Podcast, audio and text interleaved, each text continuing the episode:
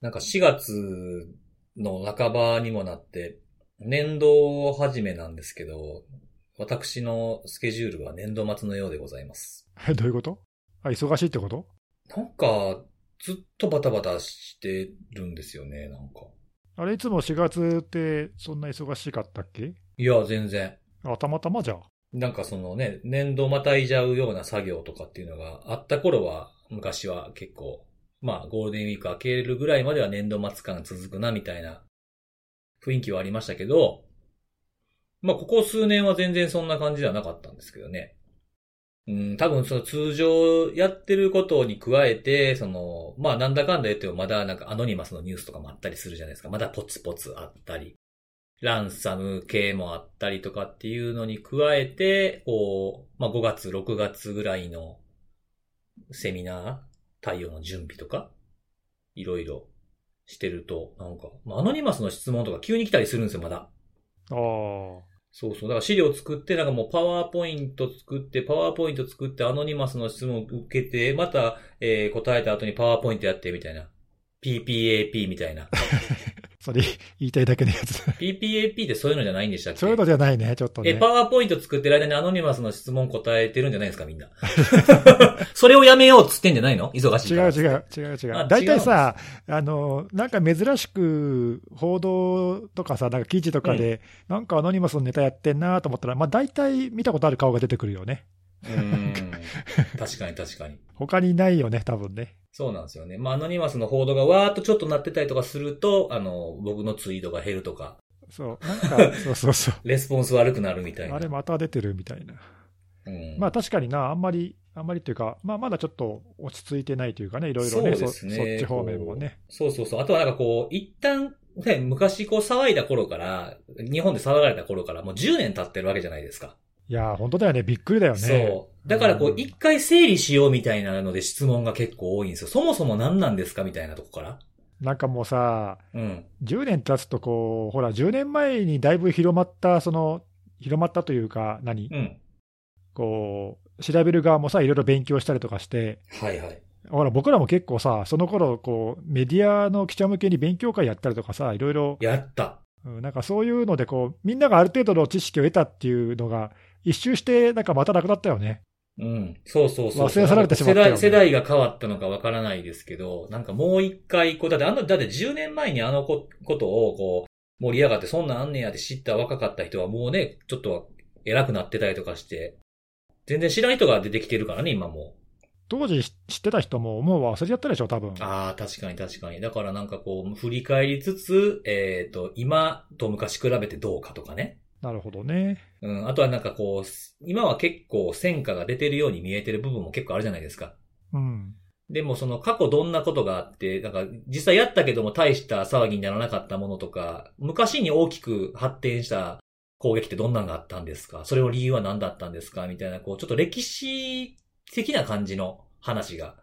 質問多いですね。なるほどね。大変ですね。うん。そうそうそう。まあなんかそんないろいろありながらバタバタしてるけど、お疲れ様です。まあ楽しく生きてますというはい。感じでございますけどね。このなんか週、週に1回のこの収録が結構なんかメリハリの要になってる感じがしますけどね。ああまあなんかいい、こう、何？ペースメーカーというか、なんというか。そうそうそうそう。そろそろなんか木曜日ぐらいには、うっすらね、こう、あ、今週これでいいかもなって、月曜日ぐらいとかに見つかるものもあれば、木曜日ぐらいからそろそろなんか気になったやつどれが良かったか選び始めようかなとかっていうのが、こう、なんかいい感じの、こう、なんていうんですかね。箸休めじゃないですけど、うん。うん。いいバランスにを取るポイントになってる気はしますよね。はい。なんか、あの、生活リズムにもなんかね、こう、組み込まれちゃった感じがあるよね。うん。うんそうそうそうそう、はいということでございますけれどおも。、はい。お便りが来ております。ほい、今週は。えー、これもまたすごいですね。僕ら多分3人とも、言った本人も気づいてないのかもしれないですが、あの、とりわけ目を引いた記事っていう言葉があったという。そんなのさ、ど、はいいつでも、いつでも言ってんじゃないの？いつでも言ってるんですかね。なんかもうあの、これだけ、今、今言ったこう、とりわけ目を引いた記事っていうこツイートにハッシュタグしかついてないやつが来てたんですよ。そこだけ取り上げたらさ、それこそ本当、と とりわけ目を引くけどさ、そんなん結構しょっちゅう言ってると思うけどな。いや、でもなんかそう結構皆さん気にして聞かれてるってことですよね。そういうので気になったらもう気になそこだけ気気になっちゃうよね。そうそうそうそうそういくらでも言ってると思うけど。そういうのをちゃんと聞いていただいてるということですね。面白い。そういうこう、ちょっと一風変わったこう聞き方っていうかね。そうそうそうそうそう。で、あと、あの、風に吹かれた事件。これ、看護さんがね、紹介したやつですけども、はいはいはい。それにの中の話の中で、猿岩石が出てきて懐かしかった。まあ、猿岩石が出てきたわけじゃないですけど、僕が勝手に言っただけなんですけども。出てないよ、全然。ええで、まあ、その聞いて、まあ、同世代なんですね、と。え私は巨大扇風機の前で大風に煽られながら、ホットリミットを歌う、えー TM レボリューションをイメージしながら聞いておりましたと。あの、あれか、ちょっと際どい衣装でそうです、そうです。踊ってたやつだ。衣装というのかもちょっと怪しい。わかんないやつね。露出面積ですけども。これあれなんですかね？あの、焼却炉にっていう、焼却炉に、家の焼却炉に燃やすとかっていうのは、そういうのやめた方がいいという、まあ、焼却炉がホットでやめた方がいい限界っていう意味のホットリミットで、それもかかってんのかなこれ？それは、そういうすごい深読みですね。深読みかな？深いねうん。いや、そうかもしれない。わかんない。もしかするとね。いや、リスナーのどれだからね。そうですよね。確かに。えーかかってたらすげえなとすげえな。あって。で、あとこれはネギスさんに、はい。あの、おすすめをしていただいている方ですね。お？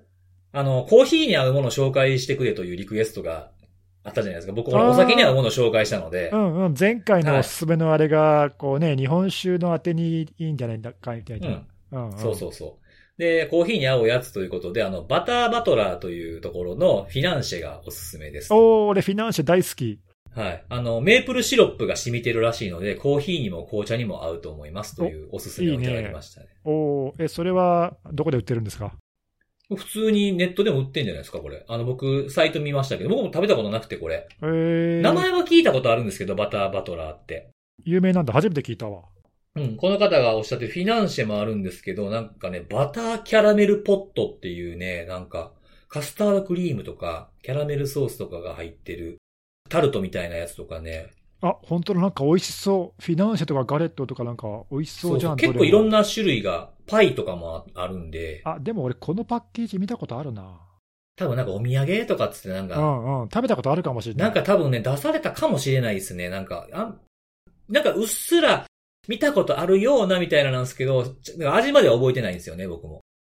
多分知らんに等しいんですよね。えー、ちょっとどっかで食べてみようん。っていうのをおすすめでいただきう。ました。ありがとうございます。はい。はい。確かにコーヒーに合いそあ、そうですよね。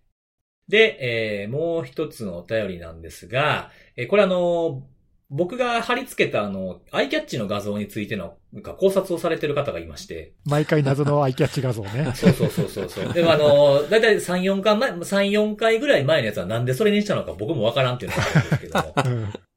えーえーと、まあ、猿岩石の話が出てたということで、岩石プラス岩なのでロック。で、すあの岩にプラス6って書いてあるんですよね。うん。で、それで猿岩石っていう意味か。えー岩石を英語でストーンとも言うから、ストーン。で、ロック、ストーンロック。えー岩石を英語でロック。数字の6と合わせて、ロックが2つあるから、ロックビット。って悩んでて、130回で答え教えてくださいっていう言ってまして。で、そっからなんかあの、まあ、ちょ、ちょっと置いといたら、そっからあの、自分でリプされてまして、この方。自分に。うん。あの、もしかしたら、今が2022年で、6年前の2016年は、猿年だったから、プラス6というのは、猿年から6年経った今の虎年を意味しているのか。正解です。それが正解なの？はい。猿岩石の話をしてて、そう、あの、プラス6にすると、虎年今年になるっていう、だけの話だったんですけど。トラ岩石なわけだ、今は。そうそうそうそうそう、そうです。で、あの、それ正解ですっていうふうに返したら、あの、これで心置きなく、あさっての、えー応用技術者試験に臨めますということで、えー多分これを聞く頃には試験終わられてると思いますけれども、受かっていることをお祈りしております。大丈夫？そんなんで心乱されて大丈夫？確かにちょっと心配ですね。いやいやいや、もう、やば。俺とかもう意味考えるのももうめんどくさいからさ、スルーよ、スルー。本当ね、毎回結構大変なんですよ、タイトルとか。あの、適当につけてるように思ってるでしょ、タイトル。適当でしょ？いやいや、タタイトルってね、一番最後につけるんですよ、僕あれ。ああ、まあそうだよね。だって、収録終わって編集、編集終わって、リリースの時にになんないと、俺らも知らないしさ、タイトル。はい。一番最後の最後にね、つけるんですよ。辻信弘メモを書きながら聞いて、チェックしてね。うん。で、最後につけるんで、いつもね、結構あれで悩む時あるんですよね。なんかこのタイトルやったら一人が話したことしかなんか入ってへんなとかね。あまあ気にする割に誰の話も入ってへんタイトルもあるんーですそうね、そうそう。そうそうそうそう。うん。そうなんですよ。まあまあ、まあでも毎週、あの結構ね、タイトルとか、アイキャッチとか、まあ楽しみにしている勢、あれ勢が一定数いるいるようなので、すごいですね。もうちゃんとやりますよ。はい。毎週毎引週き。続きよろしくお願いします。はい。ちゅうことで、セキュリティのお話に入っていきますかね。。はいい、行きましょはいはい。はい。じゃあ今日は、そうだ、僕から行きましょうかね。う。お、よろしくお願いします。はいお願いします。はい。えっと、今日僕紹介するお話は、複数の、えー京セラドキュメントソリューションズ製のプリンター及び複合機に、えー認証情報の不十分な保護の脆弱性というものが、えーありましたというお話をちょっとしようかなと思ってるんですけど、ちょっとなんか、聞いたことない珍しい感じの。うん。確あんまり多分話題にもそんなにはなってないのかな。ってないですってね。思ったんですけど、うん僕めっちゃ気になったんで、あの、調べて、またちょっと紹介しようかなと思うんですけど、影響を受けるって言ったのは、さっきまあタイトルみたいなものを読み上げた通り、えー、まあ京セラのカラー複合機、モノクロ複合機、あとはプロダクションプリンターって言われるようなもので、まあ、製品名で言うと、えータスクアルファっていうのが、しいうののシリーズと、エコシスっていうシリーズの複数の製品なんですよね。今言った名前が頭についてて、後ろにあの数字がついて、まあ、型番みたいなものがついてるものが、まあ、かなりの数、えー影響が受ける、影響を受けるという、えー脆弱性ですっていうふうに発表されていたんですけれども、うんうんうんえーこの脆弱性自体はどんなえーものかというと、まあ、認証が不十分というものなので、まあ、認証回避とかではなくて、そのままダメなものが見えちゃいますよというふうなものなんですけども、この、えー製品は、えー9091番、TCP ポートの9091番ポートで、えっ、と、 SOAP API を提供しているっていう機能があるんですね。で、ここ自体の通信するときには、認証をサポート、もちろんしているんですけれども、えー複合機内の、えーアドレス帳っていうのが中に、えーまあ、設定して、えー保存できるものがあるんですけども、このアドレス帳を抽出するために、あの、リクエストをしても、認証が働いていなくて、情報が中見えちゃいますと。そのアドレスの中身が見えちゃいますというふうなことなんですよね。で、このアドレス帳って何って話なんですけど、このアドレス帳の中には、えーまあ、スキャンをした文章の、を外部サービス、まあ、例えば FTP とかですね、そういったところに保存したり、あと電子メールでそのユーザーに送るという、スキャンした結果を、えーまあ、送るというふうなもので送信するための、まあ、電子メールアドレスとか、あと、まあ、ユーザー名、パスワードが保存されているというふうなもの。これが、えーこれに、あの、認証なしでアクセスできちゃいますよというものなんですね。おこれ、あの、例えば、なんだっけ、複合機だと、なんかファックス機能とかないわけ？そういう電話番号的なものは入ってないの？電話番号機能っていうのはこのアドレス帳の中のこの脆弱性情報の中にはそういったものは含まれてなかったですね。書かれてな、書かれてなかったですね。うーん、なるほど。あの、内部で多分使うためのもんだと思うんですよね。スキャンした結果とか。で、えーこれ攻撃方法ってすごい、まあ、あの、本来認証がかかっていなかったところに、あかからないといけないところにアクセスしたら、えー通っちゃいます、見えちゃいますっていうふうなものなので、えーこれあの、ラピッドセブンのエンジニアが、えー発見したもので、ブログに書かれてあるんですけども、すごい仕組み自体が、まあ、単純で、この複合機自体の、えー9091番ポートに到達さえできれば、まあ、ほぼできるような攻撃で、えーアドレス帳よこせっていうふうにリクエストを送信すると、複合機がそのアドレス帳の、まあ、オブジェクト番号っていうのがあるんですけど、それを返してくるんですね。要求したところに。で、その番号が分かれば、その番号を含んだリクエストを送信というふうにすると、はいはい、これですっていうふうに、XML 形式で返してくれると。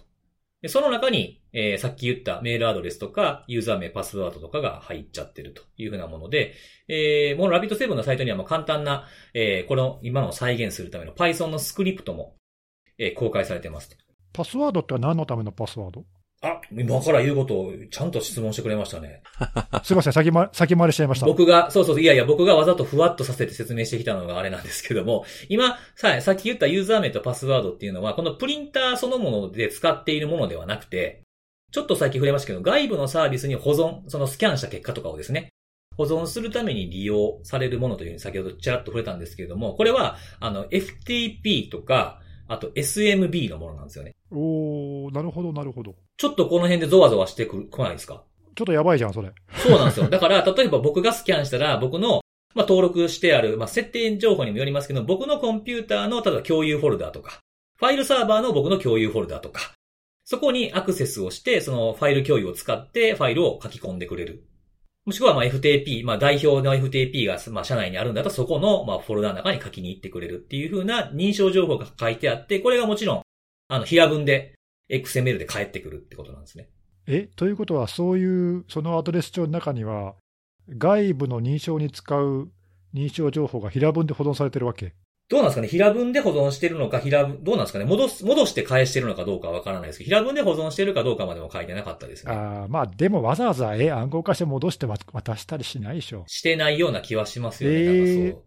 そっちの方がやばくない？あそうそう、それも、それもそうだったら、まあ、そうだったら危ないですよね。良くないですよね。うん、うん。なので、これ僕、そのなんか、プリンターに対するなんかペンテストとか昔、たまにやってたんですよね。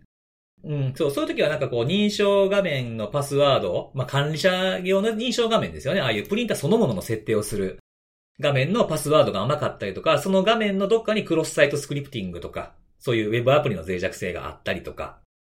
あとはあの、もう一回印刷させるみたいな機能を使って、えー、偉い人しかアクセスできないファイルを印刷させて、えー、ファイルは取れないんだけども、ファイルを印刷したものを見れたみたいなこととかで報告したことはあったんですけど、ここまでのもんってなかったんですよ。うん。で、これって何に使えるかっていうと、まあまあ、ピンと来てると思いますけど、まあ内部ネットワークに侵入している攻撃者からすると、えまあラテラルムーブメント、横展開するためにかなり有用な情報になるんじゃないかなと。次の攻撃をするための。なので結構これはなんか見てて、あ、これはまずいんじゃないのかっていうふうに思ったというので、紹介させていただいたんですね。まあ、あれだよね、直接、多分複合機だから、いきなりインターネットからアクセスはおそらくできないんじゃないかと思うけど、中に入ったら、まあちょっとね、やばい、多分保護されてないよね、多分複合機なんでね。そうそうそうそうそうそう。うんで、これあの、対策っていうのが何かっていうのももちろん気になったので、まあ最終的にはこれアップデートするっていうことだと思うんですけど、ファームのね。うんうん。でもまあすぐにはできない場合もあるじゃないですか、こんなの。なので、回避策っていうのが書かれてあって、えっと、これ、京セラドキュメントソリューションズの回避策と、えっと、ラピッドセブンが、ブログ内で推奨している、まあ、こうした方がいいんじゃないのっていう回避策、みたいなものがちょっとなんか書かれてるのは内容は違うかったんですけど、京セラドキュメントソリューションズの回避策は、インターネットにこれを接続する際には、ファイアーウォールなどで保護してください。で、回避策2っていうのがあって、えー、プライベート IP アドレスで運用してくださいっていうのがあったんですけど、なんかちょっと、ええんかそれでっていう。プライベートでもちょっと守らなあかん部分あるんちゃうのっていうふうなのはちょっと思ったんですけど、これが回避策として挙げられてたんですね。うん。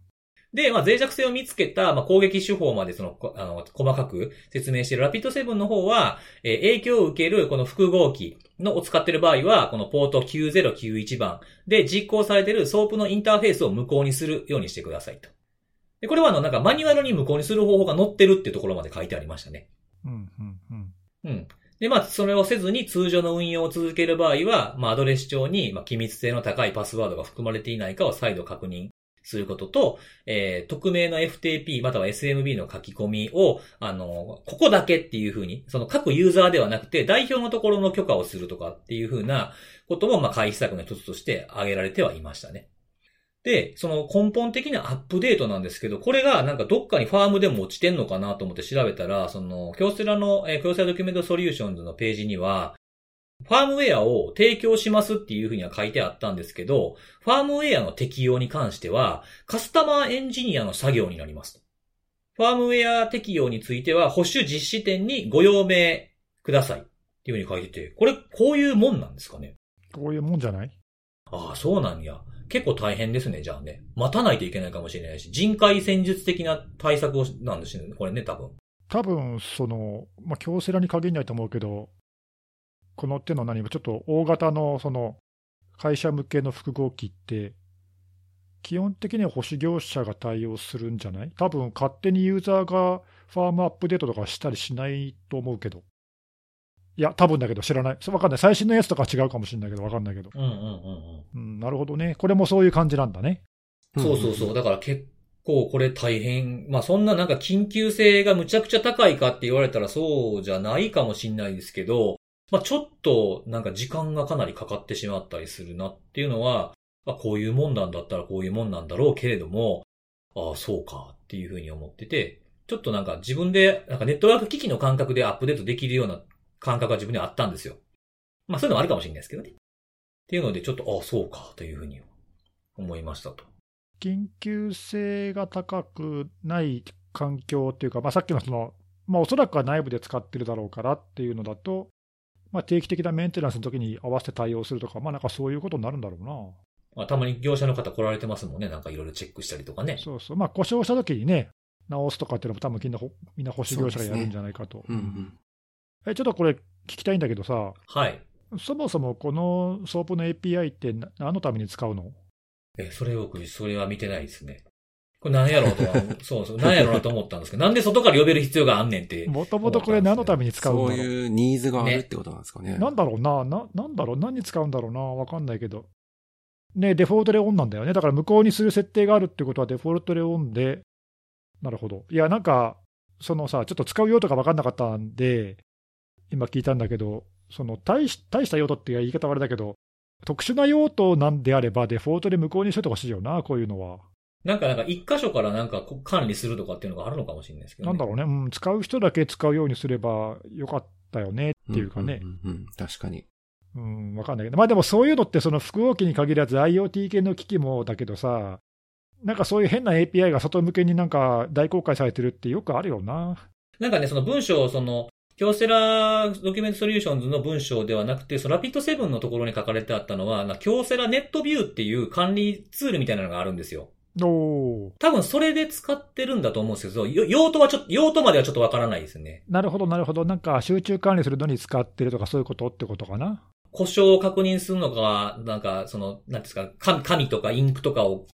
わかるのか、ちょっとそれこまでわからないんですけど、まあそういうなんかネットビューっていうのがあるよっていうのは書いてはあって、なるほど。あ、じゃあひょっとしたら保守業者とかが外から使ったりとかするっていう可能性もあるのか？ああ、そうですね。あの、そその強制ラドキュメントソリューションじゃなくて、その、出入り業者みたいなの入れてるところが、外からそれを管理して、まあ、こう、今こうなってますよとかっていうのがあるのかもしれないですよね。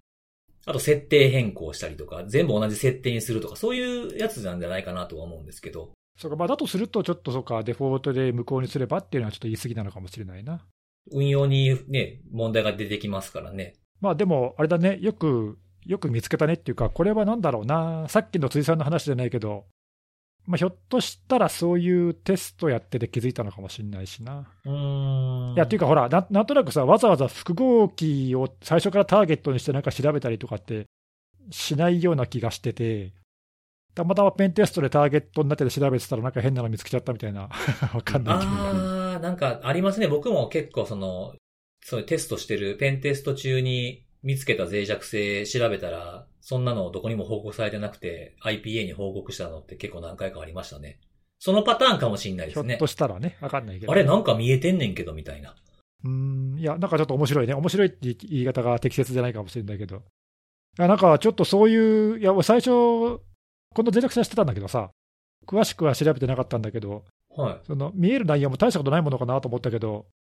外のね、ファイルサーバーとかの認証情報とかが見えちゃったら、それはあんまり 良くないよな。そうそうそうそうそうそう。影響がそこから広広がっちゃうもんね。うん。なんかアドレス帳って聞いたらさ、さっきのそのメアドとかさ、電話番号とかさ、なんかそういうのが思い浮かんでたから、うんうんうん。そういうのかなとちょっと、あの、過小評価してました。そうなんですよ。なんか僕も、なんか、まあ一応その脆弱性情報とかって出てきたりとかすると、名答してるんですけど、最初僕も見たときは、まあなんかよくあるプリンターとかそういうのの何かしらの脆弱性かなと思って見てた、その、送り先とか使ってる漏れる情報がおいおいっていう内容やったんで、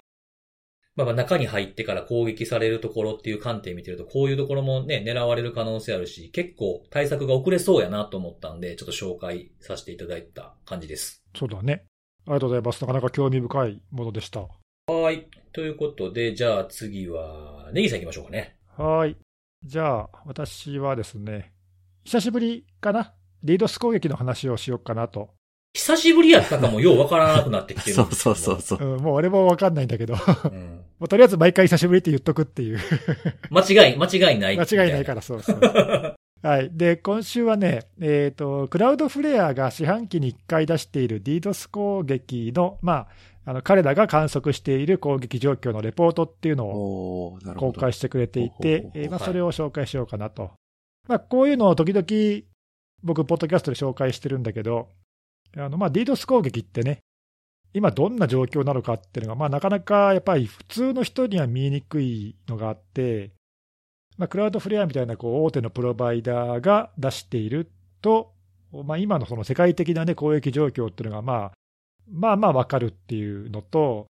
あと、それからまあ、彼らみたいにその四半期に1回とか定期的に出してくれてると、まあ、前期からどう変わったかなとか、ここ数年でとかね。そうそう、前の年とかその前の年から比較して、どういう傾向かっていうのが、まあ、なんとなく見えてくるので、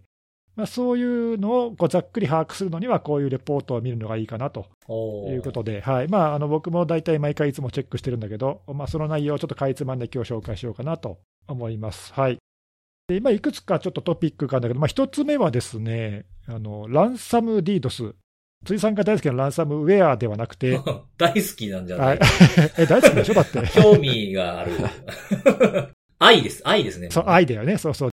その、あの、DDoS 攻撃をするぞと言って、まあ、脅して脅迫するタイプの攻撃ってやつですね。うんうん。はい、ランサム DDoS って言うんだけども、これがこの四半期はだいぶ数が減りましたと言っていて、で、まあなんかね、あの、クラウドフレアさんは、その DDoS 攻撃を観測して防いだお客さんにこう自動的にアンケート調査をしてて、脅迫がありましたかっていうのなんか回答してもらってるらしいのね。えええー、その回答が大体その毎四半期こう、結構なまあ割合に上ってたらしいんだけど、今回はそれがガクッと減りましたと言ってますと。で、ただし、ちょっと注意しなければいけないのは、その回答の割合が減ったイコール、その件数が減ったかどうかは、あのはっきり書いてなくて、うん。まあ、もしかしたらその攻撃自体が減ったのかもしれないんだけど、ひょっとしたら、その DDoS 攻撃の中に占める、その脅迫するタイプ以外の攻撃が大きく増えたのかもしれなくって、ちょっとそこはね、はっきりとは書いてなかったが、相対的にランサム度数の割合は減りましたと言ってて、まあ、かなりね、これはもう急激に減っていて、2月、3月はガクッと落ちてるんで、うんうん。そういう話題もちょっとここね、今年入ってから聞かなくなったなとは思ってたんで、確かにそうですね。うんうんうんあちなみに、ちなみにその今、ネギスさんがその見られたクラウドフレアのドキュメントで言われている、ランサム DDoS、ランサム DOS っていうやつって、あの、単純に DOS 仕掛けてきて金払えのパターンですよね。そう、ランサムウェアからの発展のなんか、追加の脅迫とかは含まれないってことですよね。うん、全然関係ないです。はい。なんで、まあ、よくあるタイプっていうのは、なんか軽く DDoS 攻撃、軽くって言ってもまあそこそこの規模なんだけど、はいはいはい。軽くしてきて、えーまあなんかメールか何かで脅迫してきて、うんうん。もっとやばい DDoS 攻撃受けたくなかったら、なんとかビットコイン払えよとかっていう、まあ、そういう脅迫をしてくるってタイプだね。うんうんうん。はいまあ、そういうやつが、まあ、かなり減りましたと。うんまあまあ、その分、他のが多分増えたのかなっていう気もするんだけど、まあ、ちょっと存在感が若干薄る薄れ気味ですと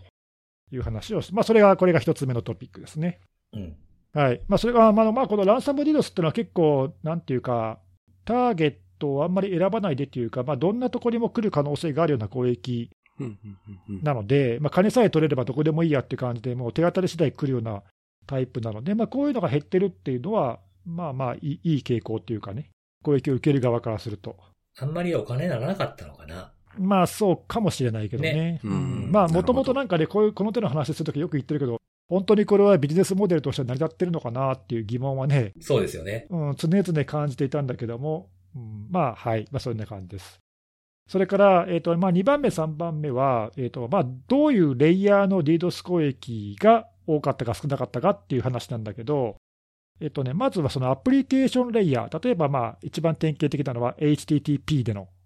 アプリケーション層での DDoS 攻撃ってやつですね。定番、定番ですね。はい、なんでこれは一旦その HTTP でコネクションを貼っといて、まあ、リクエストをたくさん送って、えーサーバーをこうリクエスト型で受け付けられないようにしちゃうみたいな、まあ、そういうタイプの攻撃っていうのが、アプリケーション層の攻撃ってやつなんだけど、これはこの四半期はめちゃくちゃ多かったらしくて、この1年間では最も活発でしたと、この四半期でいうと。で、あの前の第第4クォーターと比較してもそうだし、前年度と比較しても、なんか 2. 点何倍に増えたって言ってるんで、相当多いよね。まあ、ただ、さっきも言ったけど、そのアプリケーション層がなぜ増えたかっていう、なぜっていう部分はまあよく分かんなくて、うん。これはね、あのデイトス攻撃の話をするときにはこう、いつもつきまとう問題で、例えばさっきちょっと話題出たアノニマスみたいな、こう、ハクティビスト系はさ、あらかじめ攻撃の予告をするじゃない？まあ、ざっく、まあなんか、いきなり何もないのにやってくるとかしないですよね。大体はね。うん。うんで、まあ、しかも攻撃したら攻撃してしたぜってこう、名乗りを上げてくれるしさ、はいはい。まあ、その攻撃を受けた理由がまあ割と明確にわかるっていう、うん。まあ、唯一メリットがあるんだけど、あとまあさっきのその脅迫ってやつも、金が欲しいから攻撃してるっていうのが、まあ割と明確なんじゃない？うんうんうん。でもまあ今言ったようなこの2つのタイプっていうのは、割とその DDoS 攻撃全般化するとすると、すごくまあ少数派で、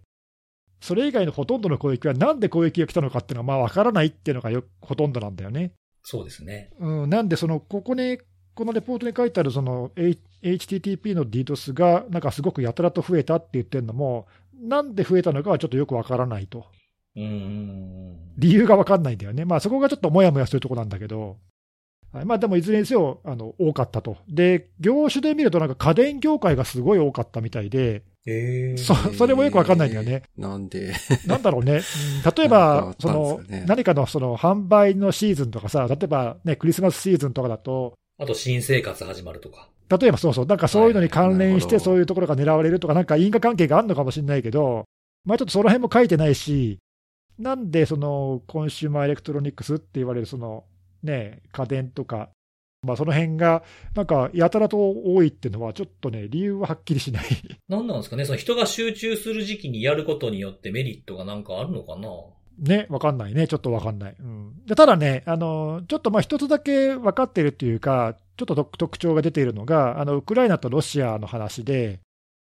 まあ、これはあのこの時期にね、ちょうどその戦争が始まったのもあって、ウクライナとロシアのリードス攻撃はまあ目に見えて増えてるんだけど、この2つに限ると、えー業種で別に見ると多いのは、いわゆるその放送関連とか、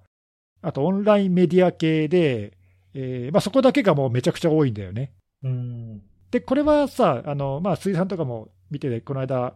ポッドキャストでもなんか紹介してくれた気がするけど、その IT アーミーみたいな、ああいうところとかあ、あ、はいはい。あのまあ、アノニマスもね、攻撃するぞとかって言ってるのもあったりとか、ああいうところのターゲットにも入ってたりとかするけど、まあ、やっぱりそういうその放送とかメディア系って結構まあターゲットになりがちうん。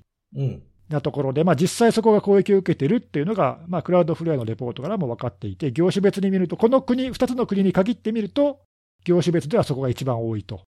いうことになっていて、まあ、ただそれはあの特定の国だけの話で、全世界で見ると、まあ、なぜか家電業界が多いっていう、よくわからない、えー。うん、これもちょっとなんでかよくわかんないんだよね。それなんか各が四半期ごとにその多かった業界とかっていうのもそのレポートは書いてくださってるんですよね。そうだね、うん、で前の四半期ではまた違う業界になってるんで、なんで増えたのかよくわかんないね。はいまあ、ちょっとわかんないですが、そういう感じでしたと。うんうん。で一方、あのまあ、レイヤーの低いネットワークレイヤーの攻撃はどうだったかっていうと、まあ、アプリケーション層が増えた代わりに、ネットワーク層の攻撃は逆に減少してて、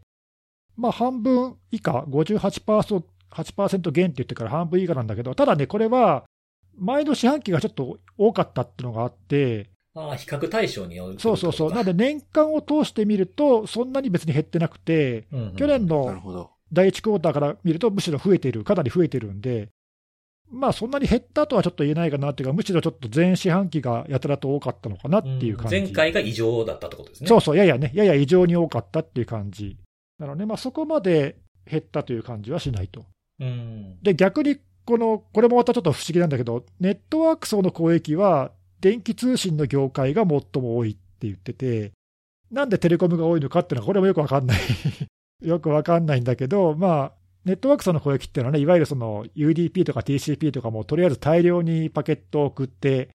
えーまあ回線を溢れさせるような攻撃ってやつ、まあ、サーバーを狙うのと、アプリケーション層と対照的に、まあ、ネットワーク層を狙うっていう、まあ、そういう攻撃なんだけど、まあ、通信業界が狙われてるというか、まあ、通信、その会社を使っている顧客を狙っているのかもしれないけどね、ああ、確かにそうですね。うんまあ、そのために上位のプロバイダーを狙うみたいなのは、まあ、よくやる手なんで、まあ、実際のところ、どこが狙われたかっていうのは、ちょっとこれだけでははっきりしないんだけど、うんうん。まあ、そういう感じでしたと。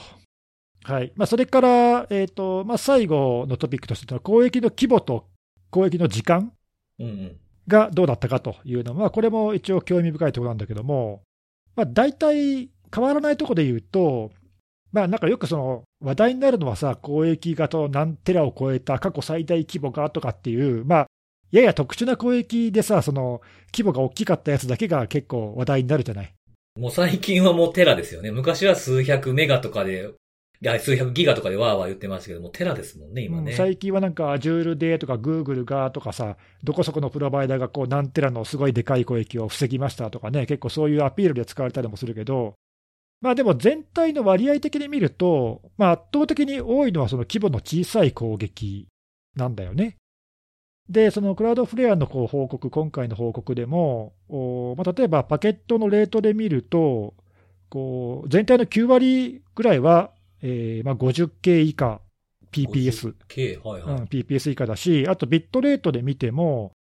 全体のまあ9割以上は、えー500メガ以下、500メガ？うん、だから1ギガもいかないような攻撃がもう圧倒的に90何95%ぐらいまあ、占めてボリュるんで、ームゾーンがもう500メガ以下なんですね。そうなんだよね。なんで、まあ、これはそんなに過去から変わってないかなという感じなんだけど、うんそうですね。うん、とはいえ、その全体の割合でいうとそうなんだけど、じゃあ、その攻撃の規模の大きいやつは全然増えてないかっていうと、実はこれはちょっとなんかじわじわ増えてて、うんうん。ここはね、ちょっと気をつけた方がいいかなっていう感じがするんだけど、例えばその、今の BPS でいうと、まあ、100ギガを超えるような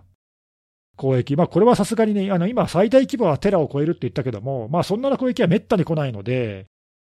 まあ、そう考えると100ギガ超えっていうと、100ギガの、ね、単純にね、回線が埋まっちゃうレベルの、まあ、かなりな規模の、うん、攻撃なんだけど、この100ギガ超えっていう攻撃が、まあ、だいぶ増えてて、前の四半期よりも、えー、と645%とだから7倍から8倍結構ですね。ぐらい、もう結構で、まあ、10ギガから100ギガってやつも5倍ぐらい増えてるんで、まあなんかそういう規模の攻撃がそんなに珍しくなくなってんだなっていう感じで、まあ、全体の割合からすると、まあ、要するに規模の小さい攻撃がやったらと多いんで、まあ、全体の、ね、数パーセントっていうふうにちっちゃく見える1%以下とかすちっちゃい数なんだけど、でもその結構増えていると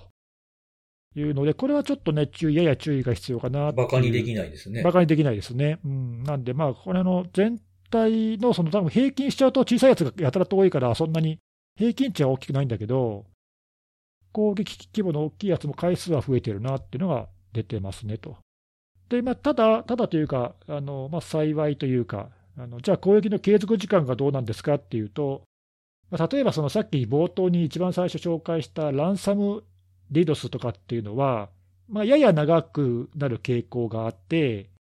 えーまあ、嫌がらせなんでね、ちょっと多少長めにやらないと嫌がらせの効果がないっていうのもあって、まあ、多少長いかなっていうのはあるんだけども、まあ、ちょっとそういうやつを除くと、大体のやつは、そのほら、アノニマスのやつもさ、ほんの一瞬だけ攻撃成功したとかっていうケース結構あるじゃない？5分以内とかありますね。ね、そのタイミングでたまたまなんか単語ダウンとかって言言って、成果を誇るみたいなね、そうそう、そういうのはあるけど、まあ、大体そういうのと似て似たような感じで、まあ、本当に短い時間、10分以下っていうのがまあ多くて、うーん。20分以下っていうのも含めると、それだけでもう9割以上超えちゃうんだよね。なんで、まあ5分、10分、20分ぐらいまでの、まあ本当にごく短時間っていうやつが、まあ下手したらその観測でもさ、もう一瞬のバーストでバンと上がるだけだから、もう観測でも引っかからないぐらいの短いやつも含めると、まあ圧倒的にそういうやつが多いと。なんで、まあ、あの長いやつっていうのは、まあそんなにはないよと。だから逆に言うと、その粘着してくるタイプっていうのは、まあ何か粘着してくるなんか理由が多分あるんだよね。さっきのね、脅迫とかもそうだし、まあ、ないしはなんかこう、なんとかしてこのサイトを落としてやろうみたいな、こう攻撃者の明確ななんかそういうのがない限りは、まあ、短いやつが多いってことだね。なんで、まあ、それをあのまあ短いだからやり過ごそうってなるか、まあ、どうかわかんまあないけど、20分を無視できない場合もあるかもしれないですもんね。ちょっとねあの、サイトによってはそれ無視できなかったりもすると思うし、うんかといって、そのあまりにも短すぎるやつってのは、多分その自動での防御っていうのも、なかなかこう効果が発揮にしにくい面もあるっていうかね、まあ、あのクラウドフレアのそのレポートにもそういうのそういうようなこと書いてあるんだけど、それは止め始めた頃にはもう終わるみたいな感じってことね。まあ、攻撃のインパクトっていう点では短いと、まあ、そんなにはないかなとも思うんだけど、まあ、一方で短時間とはいえさ、そういうのを逆にじゃあ今度、その長時間続かない代わりに、短時間のやつがこう何、バンときて、なんか10分、20分後にまたバンと来てみたいなさ。ああ、いや、いやらしいですね。なんかチクチクチクチクね。そうそうそう、逆にそういうのはね、対処が非常に難しくなるんじゃないかなっていうか、うんそのたんびにこうサービスが止まっちゃうように見見えるけど、でも防御がしにくいっていうかね、なんかそういうのもまあ攻撃中手法としては考えられるので、あの必ずしもその短いから全然こう脅威じゃないねとは言いにくいんだよね。うんうんうん。まあ、そのあたりがなんかね、なかなか難しいなっていうか、まあでも全体の傾向としては、まあ攻撃時間は短いと、ここはそんなに大きな変化はないのかなと、ただ、規模がちょっとね、大きいのがちょちょっと増えてるっていうのは、DDoS 攻撃のそのインフラとして、規模の大きい攻撃が出しやすいというか、そんなに難しくないっていう背景があったりとかするのかなっていうかね。攻撃のその大きさとか、あとその長さ。結構僕長さ結構気にするんですけど、まあこれ、どんだけ頑張ってもわからないかもしれないですけど、逆の方のボリュームゾーンも知りたいですよね。どういうこと？ブーターストレッサーで一番売れてる継続時間のプランってどれぐらいなんやろうなとかね。ああ、なるほどね。うん。そこ、そことなんか相関ありそうじゃないですか。どうなんだろうね、ちょっとそういうのちゃんと分析したものってあるのかなっていうと、まあ、あの例えば特定のボットネットだけを分析してとかね、そういうのはまあたまに見かけたりとかするし、どこの booter かどの stresser から経由からがわからないけれども、このボットネットの単位だとこれぐらいの継続時間がよく使われてるぞとか。うん、あとその、まあ、特定のその booter とかがこうテイクダウンされて、法執行機関がその差し押さえて、ログとかが全部取れれば、ああ、そうですね。まあ分かるケースがないわけじゃないけど、まあ、ちょっとそれはレアケースなんで、わからないけど、まあ、あのちゃんと統計情報とかそのまとめたわけじゃないけど、僕もいろいろ調べてて、感覚としてはこう、おそらくブーターとかストレッサーの後ろで使われているようなその IoT の機器とかに感染するようなボットネットってあるじゃない、まあ、最近多いやつ。えああいうのは攻撃継続時間がもうほとんどみんな1分未満とか短いんだよねえ。あ、そんな短い。うん、でただ、その粘着するところにはそういう1分未満の攻撃をこう続けて打ち込んできたりとか。それでトータルとして長く見せるっていうようなことをするけど、まあ、でも大体ね、こう1分、まあ、長くても数分とか短いのが本当多い。ええそうう。ん、だから、まあ多分だけど、そのおそらくだけど、そういうのから想像するに、ブーターとかストレッサーとかのボリュームゾーンも、おそらくそういう短いところなんじゃないかなと。ああ、被ってそうだな、という。うん、だからこう、例えば何十分とか、まあ、それこそ何時間とか分かんないけど、はいはいはい。長時間にわたって攻撃をするような買い方をする人っていうか、そういう顧客は少ないんじゃないかな。まあ、金もかかるしね。エントリープランみたいなものがやっぱり多いのかもしれないですね。じゃないかな。分かんないけどね。そういうのもでもちょっと興味あるよね。そうですね。うん、そうそう。やっぱ問題はその辺でこう攻撃する側がどういう使い方をしてるかとか、うん。ななぜそこを狙ったのかとか、動機だったり、うんうん。そっち側のことがやっぱりよく分かんないんだよね、結局のところね。DDoS ってそれがやっぱりず常にもやもやしてるところで、僕もそう、その、まあ、あの冗談半分にさ、ソムリエだのなんだの言ってるけど、うんうん。結構調べたりもするし、こういう、こうね、喋ったりもするんだけど、と言いつつ、何も分かってないのよね。まあその攻撃側がどういうモチベーションで、どういうプランでみたいなところそうう。そう、攻撃側のプラットフォームが実は何が一番多いのかとか、はいはい。実は攻撃するのもさ、まあ、あの本当にたわいもない理由で攻撃する人が本当に多いのか、いや、実はなんかそういうプロのね、それこそ本当のその国家背景のとかって、はいはい。よく言われるような人たちの DDoS 攻撃が実はすごく多いのかとかうん、うんうん。だだってそういうのもさ、偽装されてたら分かんないわけじゃない。ああ、そうですね。民間とか個人に見せかけた国っていうのもあり得ますからね。だってそういう国がブーターストレッサー使っててもいいわけだしね、そうです、そうです。そんなの全然分かんないじゃん。だからそういうこう攻撃の背景がこう全然、まあ、全然は言い過ぎだけど、まあ、すごく見えにくいっていうのが、うんうんうん。まあちょっと他の攻撃でもあるけど、まあ、特に DDoS っていうのはそういうのが分かりにくくて、確かに。来たものに対処する以外ないっていうのが、ちょっとね、こう非常にこうもやっとするところでもあるよね。ね、いろんなアプローチは思いつくけど、その数字を知る立場にないですからね、こちら側は。け結果からしか追えないですもんね。そうそうだからこうさよくよくないっていうか、だから逆に、例えばこう今回もそのこういう攻撃が増えたとか減ったとかって言ってるけども、うん。なぜっていうのの答えがないじゃない？はい。でそうするとさ、これよくないのは、例えばその今のウクライナ・ロシア情勢とかで、まあ、実際、そのロシアとかウクライナの攻撃が増えてるんだけど、はい。まあ、例えばそれがメディア向けが増えていて、まあ、これはどうもその攻撃を支持する何か勢力があって、うんうんうん。敵国のメディアを攻撃せよみたいになってるっていうのは、こう割と分かりやすいストーリーなんだけど、本当にそうかっていう、その因果関係裏裏付けがね、うん、そう、因果関係が本当にあるかっていうのは、実ははっきりとはしないんだよね。そのなんか、うんうんうんうんそういうことを言ってる人がいるっていうのと、実際にそういう攻撃が観測されてるっていうのを結びつけて言ってるだけなんだよね。うんあとはそれを聞いてどれだけ多くの人がそうかもねって思うかどうかですよね。そうそう。ね 事実は別として。いかにももっともらしいシナリオがね、受け入れられちゃうっていう危危険性もあるんだよね。確だか、から例えば、うん僕もそのリードス攻撃とか観測してるけど、なんか例えば、この日ロシアかに対する攻撃がなんか増えたなみたいなのが見えたとするじゃない？うん。でもよくよく見ると、あの、なんかどうも全然戦争関係なさそうなところだったりするわけよ。例えばね、えっ、と、この間見見かけたのは、なんかゲームのサーバーっぽいところが攻撃されてたのね、やたらと。はいはいはいはい。で、これ明らかにこれゲームだよなっていう。うんうんうん。これ全然戦争関係ないよなみたいな感じのところなわけ。でもそういうのって分かんないし、なんかこう、パッと見、あなんかロシアへの攻撃が増えたとか、ウクライナへが増えたみたいに見えちゃうわけよ。うん。そうすると、あこれはなんか戦争に関係してるとかなっちゃうじゃん。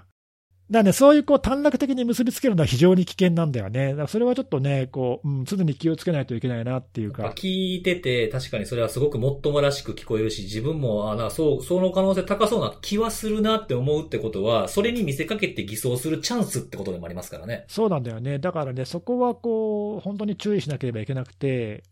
まあ、しかもその、確たるその裏付けが得にくいから、まあ、正直何とでも言えちゃうっていう部分がああるんで、あのこういう可能性もあるけど、違う可能性もあるよっていうのは、まあなんかね、すでに頭に置いときたいなっていうか、はいはいはい。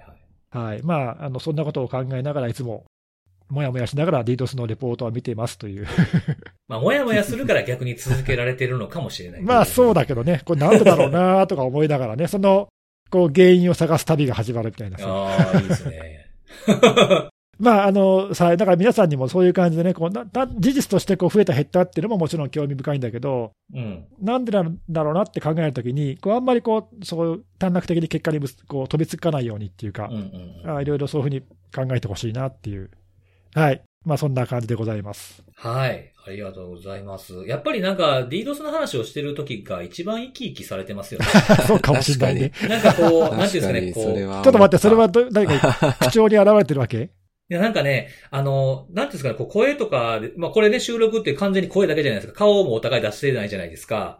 で、声だけのコミュニケーションって、なんか、相手がその、笑い声とかでなくても普通に喋ってるんだけども、どういう顔して喋ってる声やなっていうのって、なんかこう、仲、付き合いが長いとなんとなく分かってこないですかああ、確かあ、に。もうこの、今、今この DDoS のこの、よくわからないけどねって言いながら、ネギスさん、頬の筋肉上がっとんねやろな、みたいな。わかわかわかえ、ちょっと見えてんの？どっかに監視いや、カメなんかわかるんですよね。カメラになってるやつマジかやばいなうん。だからその感じが、そのなんか、その、なんていうの、すごくその、まあ、なんていうの、面白おかしくって意味ではなくて、本当にこういうことに興味を持って、持ってやってると、自分がこう興味深いなと思うと、こう、どうしても笑みみたいなものが出てきちゃったりするじゃないですか。うん確かに確かに。うん。あの、そう、もちろんね、被害者がいることなので、楽しんでどうとかって意味ではね、もちろん真面目に調べてるんだけど、あほんまに興味ある時の顔してんねやろな、今、みたいな風な感じがする、いつも。特に今回すごくした。なんか、意識してないからわかんないけど、自分では。なんかその、もやもやしてる部分の話が出たから余計やと思うんですよね。常々考えてきてることでしょで、分かれへんのに続けてるってことは、多分すごく興味を持ってるからなんですよね。そういうのって多分さ、性格出るよね。その今僕言ったけど、その、もどかしいのがさ、僕は割と面白いく感じられるタイプだから。これなんでなんだろうとかって考えるのが楽しいじゃん。あ、わかる。で、答えはないけど、こういいろいろ調べて、もしかしたら自分だけ答えがたどり着ける、たどり着けるかもしれないみたいなのが面白いわけよ。うんああ、ちょっと宝探しじゃないですけどね、なんか。だけど人によってはそれってなんかほら、あの、それでね、もう嫌嫌になっちゃうタイプの人も多分いるじゃない。ああ、もうわ、だってどんな分かれへんねんから、もうええわって思うのも、それはまあ性格としてね、別にいいわけですからね、それはそねそうそう、うんどっちがいい悪いじゃなくて、そういうタイプってだけだからさ、そういうのは多分あら現れるかもしれない。まあ僕は多分もしかしたらそういうのが今、喋りながら出たかもしれないな。出てた、出てた。いや、なんか面白いなと思って、なんかね、その、興味の矛先っていうのは、なんかすごく、特にデイスさんと喋ってると思うね、僕。そうかもね。わかりやすいかもね、俺。そうそう、なんか絶対頬の筋肉上がってんやろなって思う、思うと同時に、これ、俺の興味のあること話したら、絶対、た、なんかスルーすんねやろうな、みたいな。興味持たへんとき全然持てへんからな、みたいなね、感じがあって。俺多分その差が激しいよね。うん、なんかそれでまた付き合いの長さをね、こう感じだなっていう。いい習慣でもありました確かに気づかされました。いや、面白かったです。ありがとうごはい、ありざいます。がとうございます。はい。じゃあ、今日の最後は、えー看護さん、お願いします。はい。私はですね、あの、今週、まあ、閉鎖が発表されたハッキングフォーラムの話をちょっとしたいなと思ってまして、おうおう。はい。あの、4月の、えっ、と、現地時間で12日かな。まあ、いろんな司法機関が、あの、ハッキングフォーラムであの、レイドフォーラムっていう、まあ、非常に大手というか有名な、あの、ハッキングフォーラムがあるんですけども、えーそちらの差し押さえ、まあ、閉鎖をしましたというところと、えーあと、管理人、あと、えー管理人確か二人関係者を含めて、えー逮捕しましたということを、えーまあ、公開、公表したというところでして、まあ、正直言えば、まあ、ついに来てしまったかという、まあ、感想ではあってですね。まあ、もともと若干このレイドフォーラムをめぐって、なんか挙動が怪しいんじゃないかっていう話が、まあ、なんか2月の終わりぐらいから言われていて、何がおかしかったかというと、まあそのレイドフォーラムが使用していたその DNS サーバーが2月の末ぐらいに、まあ突然変わりましたと。クラウドフレアの DNS サーバーに変わったんですけども、変えられた DNS サーバーが、えーまあ過去、まあ、法執行機関が取り押さえ、差し押さえをした際に、えー使用していたものであったので、まあもしかしたらみたいな、まあただ、その時点では特に公表とか、まあなんか関連する情報って出てなかったので、まあもしかしたらそうなんじゃないかな、みたいな話は、まあ SNS 上で盛り上がってはいて、で、実際なんかね、あれなんですよね、フォーラムのサイトログイン画面は出てたんですけど、ほうほう。えー、ログインしようとしても、まあ、確か、その先に進まない単純にもう本当に ID とパスワード入れるだけのページがひたすら表示されるっていう。ほまあなんか、あの、言い方がですね、そうそうそうそうそう。う。言い方あれですけども、フィッシングサイトのような挙動になっていて、まあなんか明らかに怪しいよねっていうのは、あの、言われてはいたんですけども、まあついに発表されたかというところで、えっ、と、オペレーションターニケットっていうのかな。まあ作戦が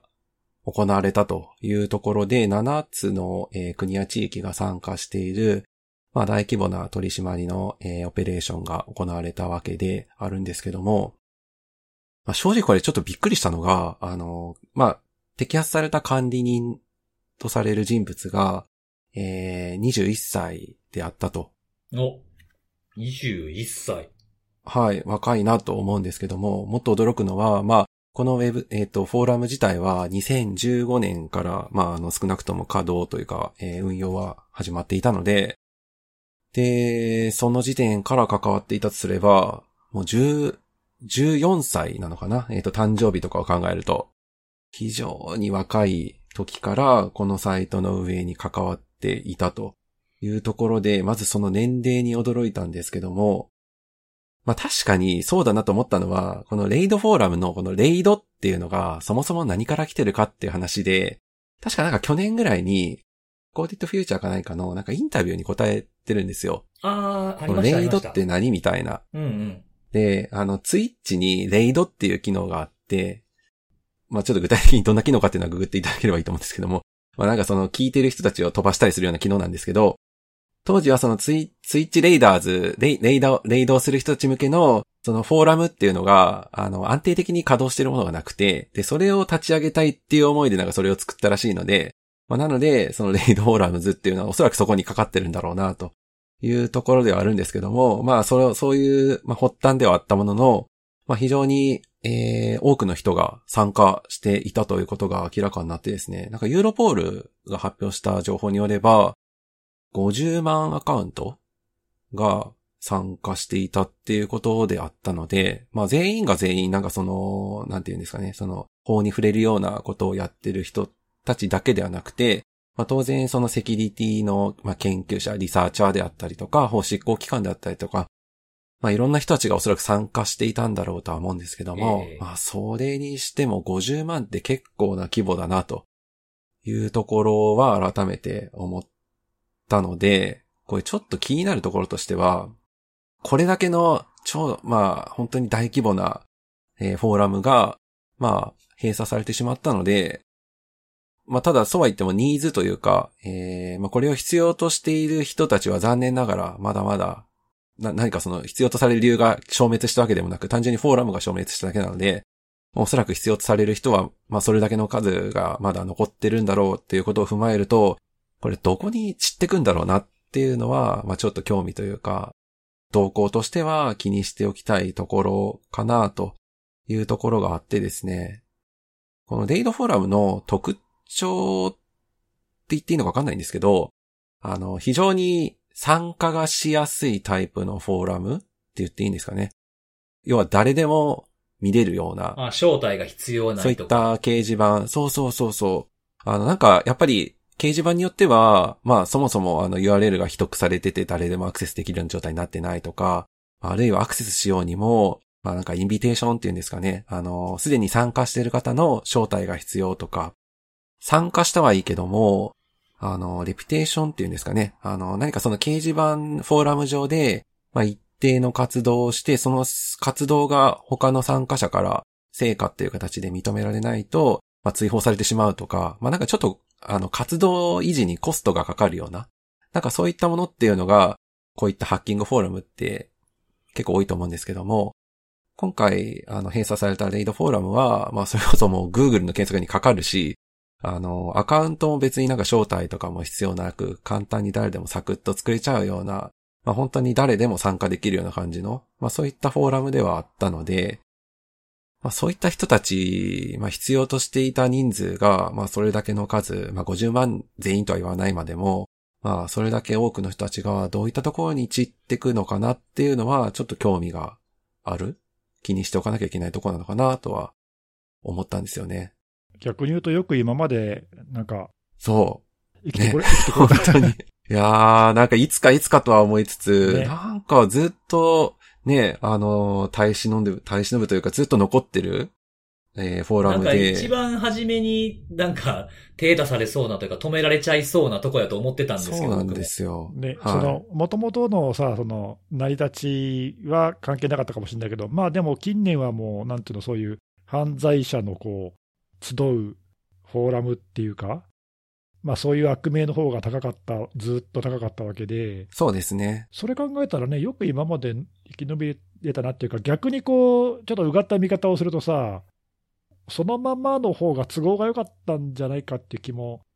しなくはない。は動きが法執行機関とかから見えやすいとか。そうそうそう。確かに。下手に、下手に、こう見えにくいところに潜られるよりも。そうそうそう。それはありそうですよね。うん。うん、いや、だってほら、僕らも結構お世話になったじゃない？レイドフォーラムには。はい。結構やっぱり、何かあったらとりあえず見るみたいな。そうそう。あとほら、あの、例えば何？あの、他の、も、もっとちょっと秘匿されているっていうか、あの、さっき言ったね、その、もうちょっと見るのが難しいようなところの活動がこっちにこう転載されてきたりとかさ、そうです、そうです。なんかそういうのもあったりとかね、そうそう、そういうのもあって、割とその情報をおそらくその見つけやすいという点で言うと、そのそういう恩恵を受けてた人たちも、多分まあ法執行機関側がどうだったか分かんないけど、なんか一定数そういうのがあるんじゃないかなって気がしてて、なんかね、逆にだから、わざと泳がされてた、泳がされてたら言い過ぎか分かんないけど、そのままのが都合がいいから摘発しなかったぐらいな、わかんないけどさ。だからその気になったら結構、ねえその管理者も特定したり、差し押さえたりするのも、そんなに難しくなかったんじゃないかな結構露出が激しい感じはして、今、まあ今見返せばしてたので、まあ本当にもしかしたら泳がされてたのかもしれないですね。わかんないけどね。そんなことはないのかもしれないけど、うん、まあ、うん、明らかに犯罪って分かってて、それを見過ごすようなことはしないかもしれないけど、ね、なんかそういう気にもなっちゃうよね、ちょっとね。うん、わかんないけど。まあ実際そのリークされているデータベースっていうんですかね、あの、レコードの件数は、まあ本当に、まあさっきネギスさんがおっしゃってた通り、なんか販売とか、あの、ちょっと潜らないと拾えないような、そういったデータが最終的に行き着く先みたいな、なんかそんな感じの動きになってて、一覧みたいなのも結構載ってたんですよね。そのリークサイト、リークデータ一覧みたいな。で、もしかしたらそれ数えたのかもしれないんですけども、総計すると、まあ、結構な数で100億レコードちょっと100億レコードっていうのはちょっともう多すぎてピンとこないんですけども、結構な数ですし、で、まあ、被害に遭ったサイトもそれなりに載せられてる状態がずっと続いてたので、まあそう言ってしまえば本当にもういつでも、まあ、やろうと思えばできる状態ではあったのかなというところと、これ今回どうやって、まあ、ある意味摘発につなげていったのかっていうところは、まあ、正直なんか細かいところは、ちょっと基礎上とか、ちょっと私さっと読んだ感じではあまり書かれてなくて、だからそのバックエンドのデータベースを、えーまあ今回取り押さえることができて、そこから、まあいろんな情報を掴んで、最終的に、まあ今回摘発した管理人であるとかっていうところに行き着いた。ある、まああのデータベースだけではなく、確か、えー、 Discord とかも合わせて、えー、情報として操作をしたっていうような書かれ方はしていたんですけども、まあなんかそのバックエンドデータベースにどうやってアクセスしたのかとか、そこら辺の話はちょっとさっと見た感じでは書かれてなかったような気はしたので、ちょっとその、どうやって行き着いたのかなとか、まあもしかしたらもう全然、さっき、ネギさんおっしゃったようになんか泳がされてる状態だったんかなとか、ちょっと、まあ今思えば、超えるまで待待たされたような状態だったのかもしれないですね。はい。時は来たみたいなね。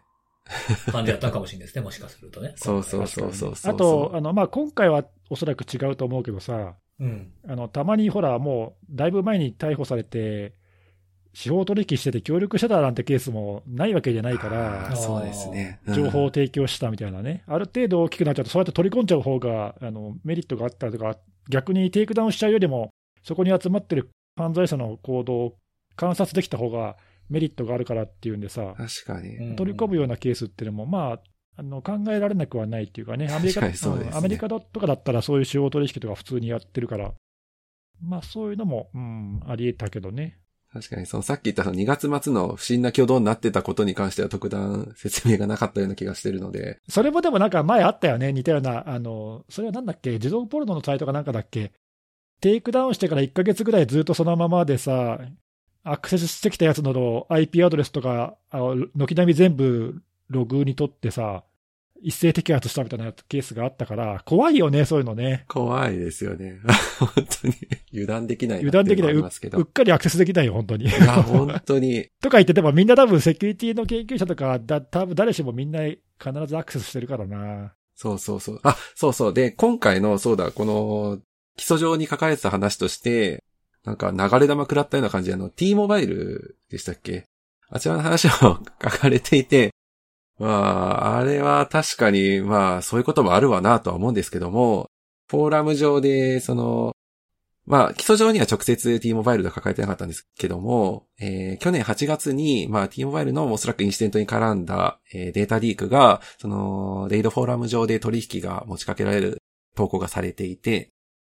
T モバイルがサードパーティーのおそらくベンダーを介して、その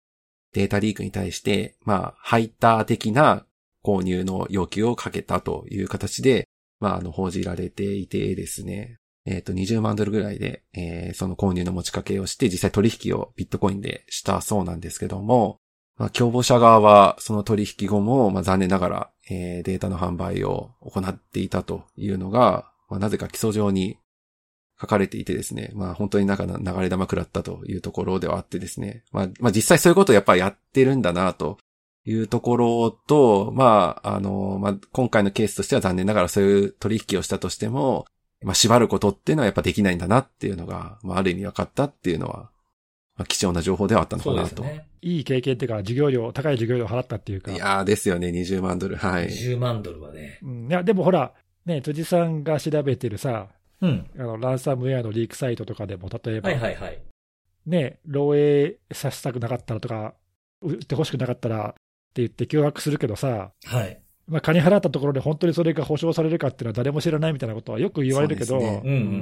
実際こういうの見るとね、多分似たような感じで、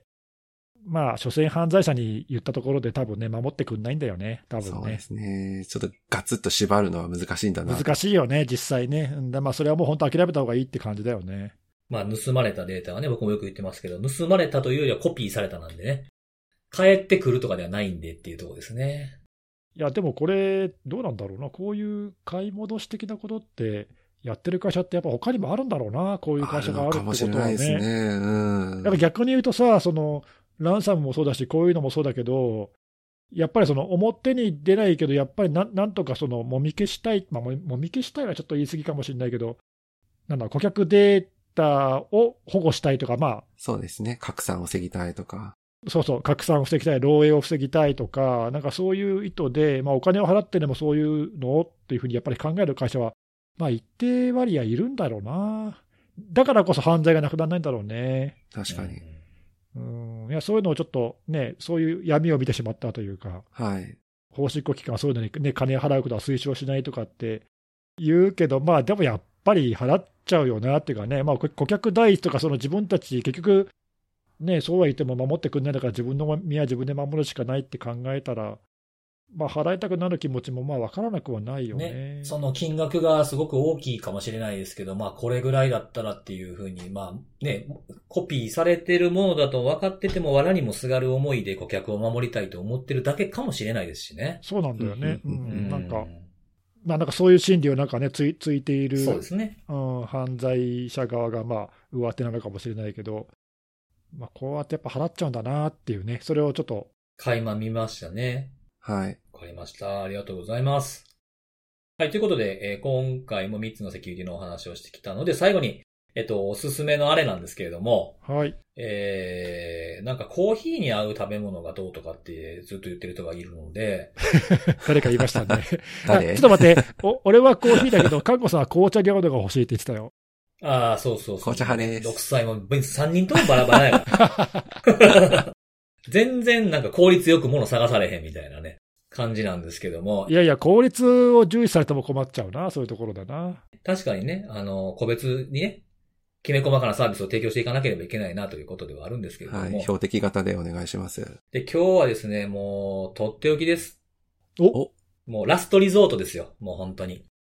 あのね、ちょっと、ちょっとあの、お値段はちょっと、あの、高いです。おう高いんですが、えー今回僕がご紹介するのはですね、えーほんのりバニラが香るホワイトチョコレートのタブレット。まあ、板チョコみたいなやつですね。ほう。あの、まあ、板状になってるんですけど、こう、パキパキこう割ると、まあ、ちちっちゃい16個ぐらいに割れるやつなんですよ。まあ手で割らないといけないんですけど、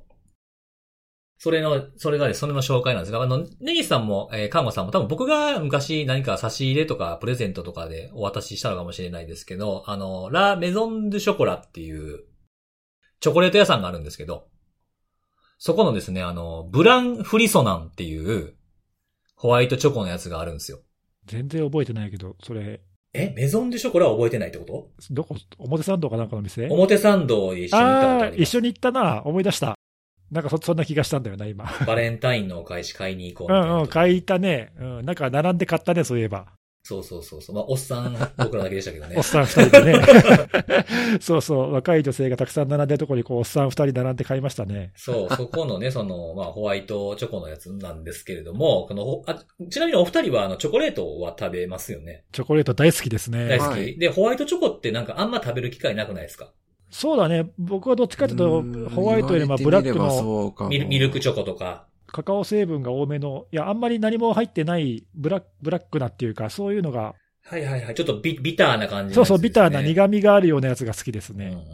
ん。だと思いました。ほ。で、大体チョコレートってもう大体ああいうなんか、なんていうの？チョコレート色というか、茶色っぽいものが、まあ、まあ、多く売ってますしね、そういう方が。だから、あえて今日はそのホワイトチョコ。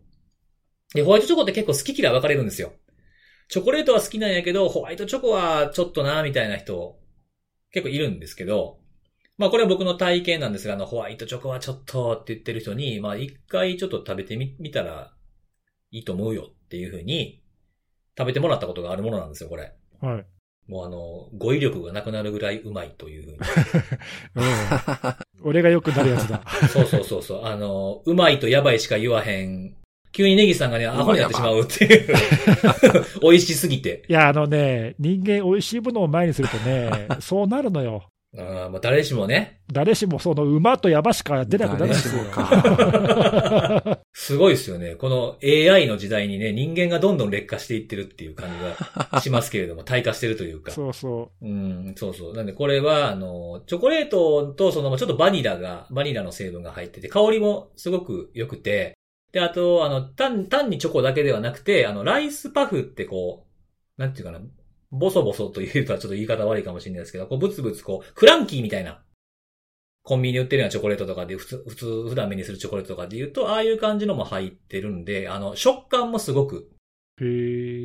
いいです。ただね、ちょっと高い。お高い。え、いいくらなんですか、えっとね、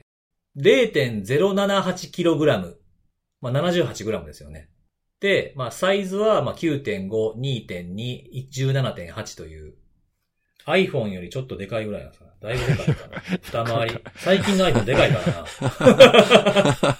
まあ、わかんないですけど、まあ、それぐらいのやつ、まあ、78g で、ちょっとあの iPhone めっちゃおもろい。2538円っていう。ああ、ままあまあ、まあそうまああ、おーいいお値段しますね。でもほら、あの、普通にね、こう、銀紙灰でバキバキ食べるようなアイス、アイスじゃない、あの、チョコレートじゃないので、ほんとちょっとずつ、あの、一気に全部食べるもんでもないんですよ。僕も、あの、ほんとちょっとずつ食べます。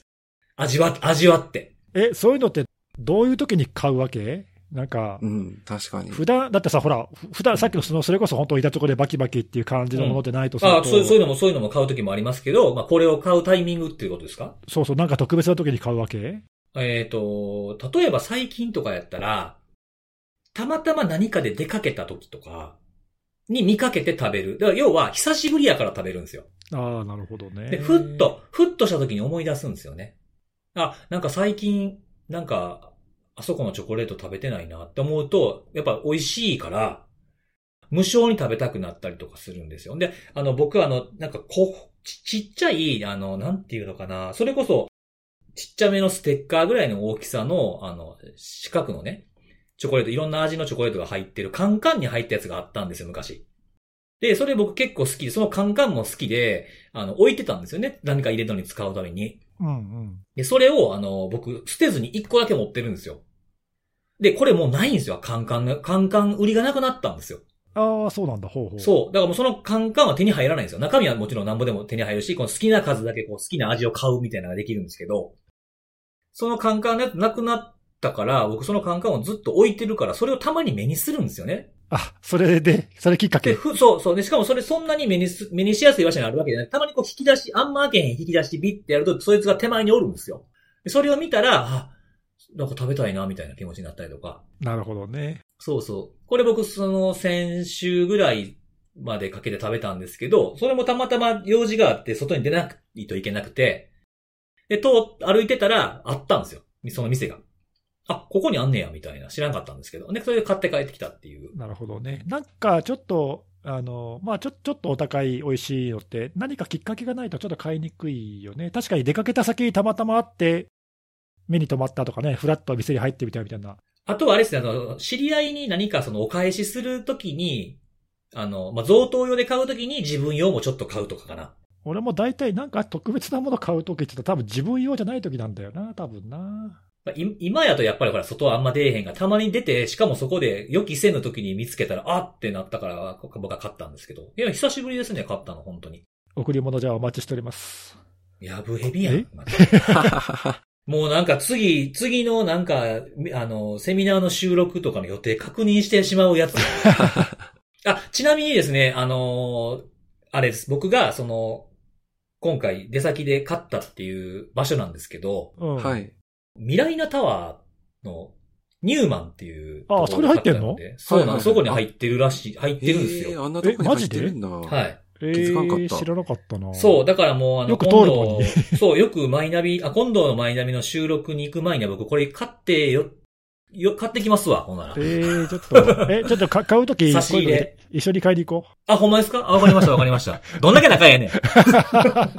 う。そんな感じなんで。ちょっとでも、なんか気になる。チョコレート好きだから食べてみたいな。そうですね。このタブレットシリーズって他の味もいっぱいあるやつなんで、へえ。あともう一回り小さい板チョコのやつもあったりするんですよ。こういう、あの、ライスパフとか入ってるんじゃない、普通の、あの、板チョコとか、1000円ぐらいやったかなちょっと覚えま、うん、最近買ってないから覚えてないですけど、ちょっと、まあ、値段があれなんですけど、あの、たまにの贅沢になんか、また、これ食べれるように頑張ろうとかっていう気持ちになれるぐらい僕は美味しいと思ってるので、もしよかったら、他人になんかプレゼントするときにも使っていただければ、喜んでもらえるんじゃないかなと思います。はい、ありがとうございます。はい。ということで、えー、今週はここまでです。また来週のお楽しみです。バイバーイ。